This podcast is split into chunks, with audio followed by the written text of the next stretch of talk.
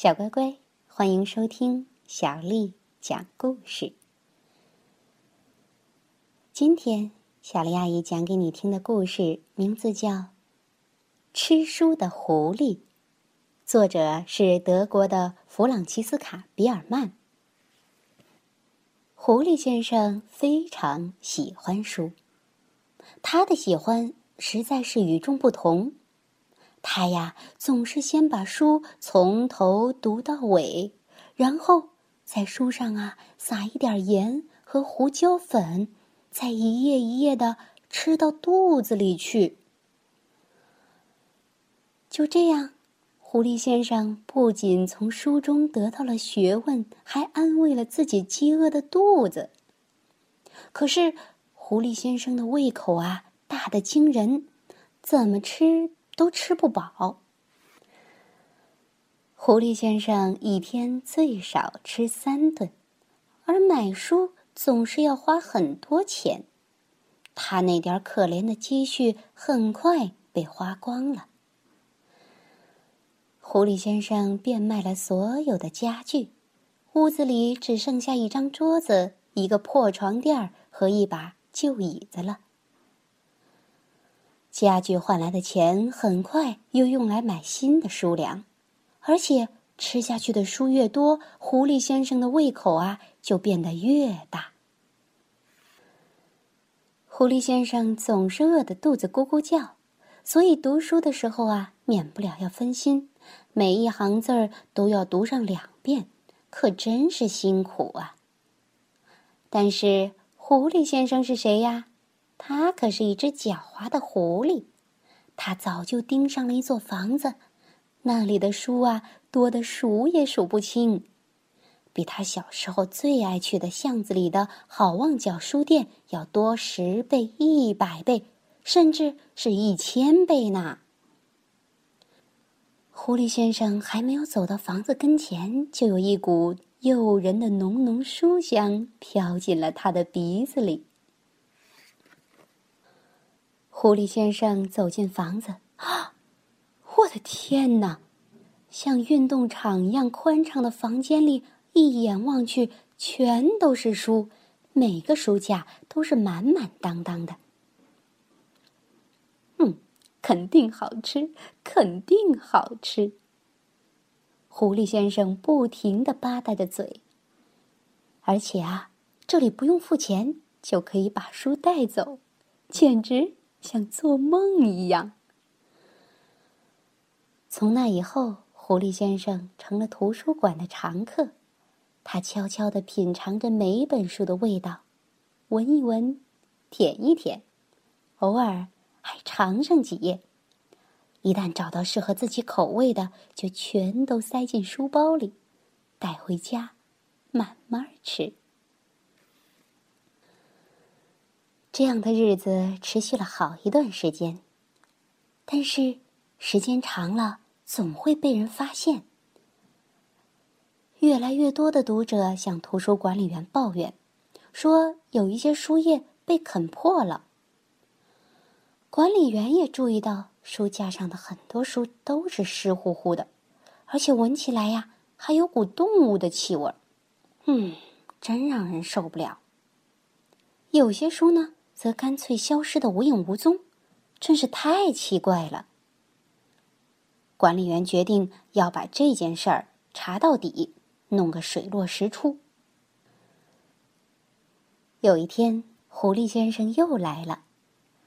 管理员觉得狐狸先生有点可疑，他认真的想了一下，狐狸先生从来没有还过一本书。于是。管理员开始悄悄的盯着狐狸先生的一举一动。终于，在一天早晨，管理员看到了惊人的一幕。狐狸先生首先闻了闻几本地理书，撇了一下嘴，把它们放回了原处。接着，慢慢向俄语名著走去，在那儿抽出一本装帧精美的书。飞快地打开装有盐和胡椒粉的瓶子，欢快地吹着口哨，在书上撒满了调料。最后咂巴了一下嘴，使劲儿的朝书大口的咬下去。狐狸先生一点儿都没有浪费，就连封面和读者服务卡也一起享用了。管理员在一旁看得目瞪口呆，直到狐狸先生吃完了这顿早餐，才回过神，从藏身之处跳了出来。吃书贼，还不把我们的书从你的臭嘴里吐出来！管理员愤怒的大喊：“哎呦呦，吓死我了！”大吃一惊的狐狸先生连忙把嘴里的最后一口书咽了下去。并且装出一副无辜的样子，看着管理员。你怎么可以这样糟蹋书？从今天开始，请你不要踏入图书馆半步。管理员严厉地说。狐狸先生拖着沉重的脚步回到了家，他非常伤心，因为好日子就这样结束了。断了书粮之后，狐狸先生变得非常可怜。他只好将就着吃一些广告页、传单和免费的报纸。实在饿得受不了时，甚至去房后的垃圾桶里翻废纸。这样一来，狐狸先生丝绸般的皮毛渐渐失去了光泽。更加严重的是，他的消化也出现了大问题。夜里，饥饿的狐狸先生常常梦见自己在五星级大饭店享用六百多页的小说。可是啊，早晨醒来时，肚子还在咕咕的叫。唉，这种日子再也过不下去了。他想出了一个大胆的计划。尽管他以前一直都是个遵纪守法的好公民。当然啦，如果不算图书馆那件事的话，狐狸先生借来了弗丽达阿姨的羊毛帽子，他戴上帽子，挎上书包，出发了。目标：巷子里的好望角书店。到了书店，狐狸先生一脚踹开门，抢劫！举起手来！他大声的吼道。快把书放到我的书包里！谁要是耍花招，我就咬谁的屁股！所有的人都一动不动的站在那里。书店老板急忙把书塞到狐狸先生的书包里。最后，狐狸先生拖着二十四本厚厚的书离开了书店。哎呀，太沉了！狐狸先生想。下次啊，先去食杂店借一辆小推车就好了。哎，第一次抢劫当然没经验啦。狐狸先生关上房门，迫不及待的翻开了第一本书。就在他贪婪的享受第七本书时，门铃响了。你被捕了，一位胖警察对狐狸先生说。因为你抢劫了书店，看来呀，还是有人认出了狐狸先生，尽管他用弗里达阿姨的羊毛帽子罩住了头。真倒霉！狐狸先生努力的解释，没完没了的道歉，但这些都没有用。犯法就是犯法。胖警察逮捕了狐狸先生，把他。关进了监狱。现在，狐狸先生每天只有面包和水，看不到任何一本书，甚至连有文字的纸都见不到了。这是针对狐狸先生的特殊惩罚。哼，这一定是中世纪最残酷的刑罚。狐狸先生想：这样的日子，我可熬不过三天半。狐狸先生的处境很不妙，可他竟想到了一个新的主意。狐狸先生开始哄骗监狱的看守舒尔兹，他把从书中看到的所有好听的话说了个遍。终于，舒尔兹给他拿来了纸和笔。狐狸先生开始不分昼夜的写东西，他的想法源源不断的从笔尖流淌出来，化成文字落在纸上。他写的纸越来越多，很快就堆满了整个牢房，最后连睡觉的地方都没有了。不过，这也不是什么问题，因为现在狐狸先生根本就不休息，他真的是写个不停啊。过了两个星期，狐狸先生的书终于完成了，厚厚的有九百二十三页，简直是个超级巨无霸呀！狐狸先生的口水都快流出来了。看守舒尔兹也高兴的坐不住了，因为啊，他曾经在倒茶的时候瞟过一眼狐狸先生写的小说，知道故事非常精彩。舒尔兹帮过狐狸先生很多忙，而且还特别认真的给他削过铅笔。为了表达感激之情，狐狸先生同意舒尔兹带走他的小说，当然了，只是借给他看。接下来的两天，舒尔兹没有来上班。看完狐狸先生的书后，舒尔兹明白了，这个狐狸绝对是位了不起的作家。激动不已的舒尔兹也差点把书吞进肚子里，当然他没有那样做，他只是在回监狱的路上拐了个弯儿。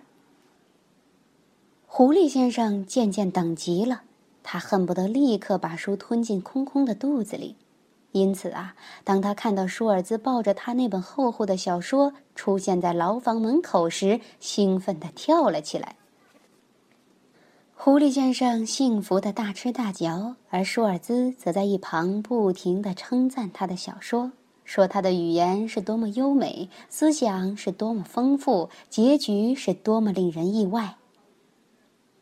狐狸先生一边吃一边听，一边听一边吃。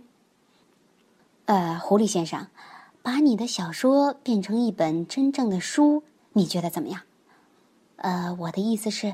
我们可以在书店卖这本小说。”舒尔兹说。刚听到“书店”两个字时，狐狸先生着实吓了一跳，嚼在嘴里的那几张书页啊，都掉在了地上。但是当他明白了舒尔兹的意思之后，就恢复了平静。嗯，狐狸先生一边擦着嘴，一边说：“你看着办吧。”舒尔兹在回监狱的路上拐个弯去的地方就是复印社，他把狐狸先生的小说全部复印了下来，真是有先见之明啊！否则的话，再精彩的小说也会永远消失在狐狸先生的肚子里了。接下来发生的事情充满了童话色彩。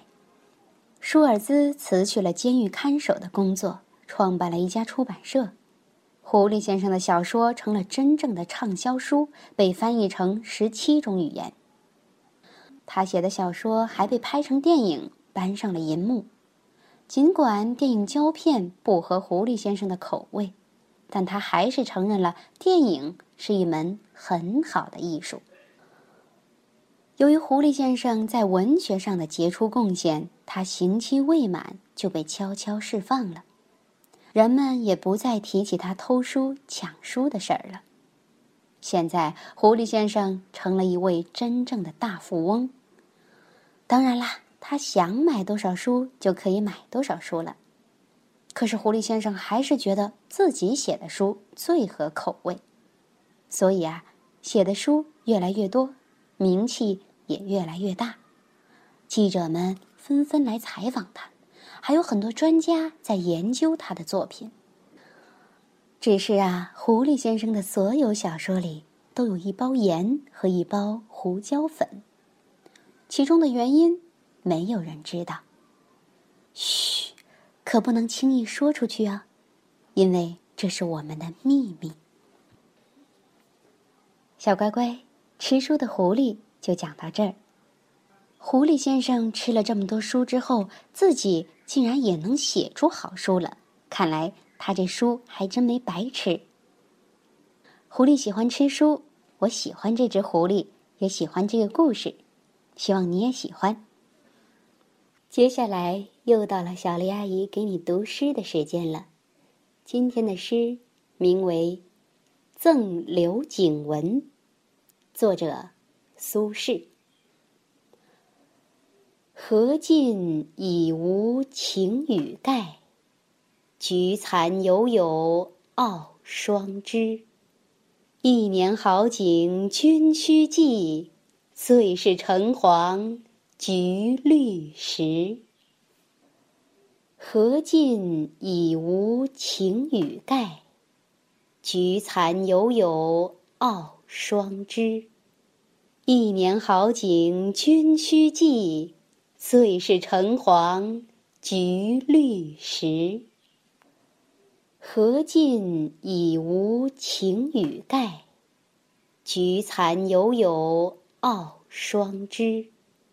一年好景君须记，最是橙黄橘绿时。晚安。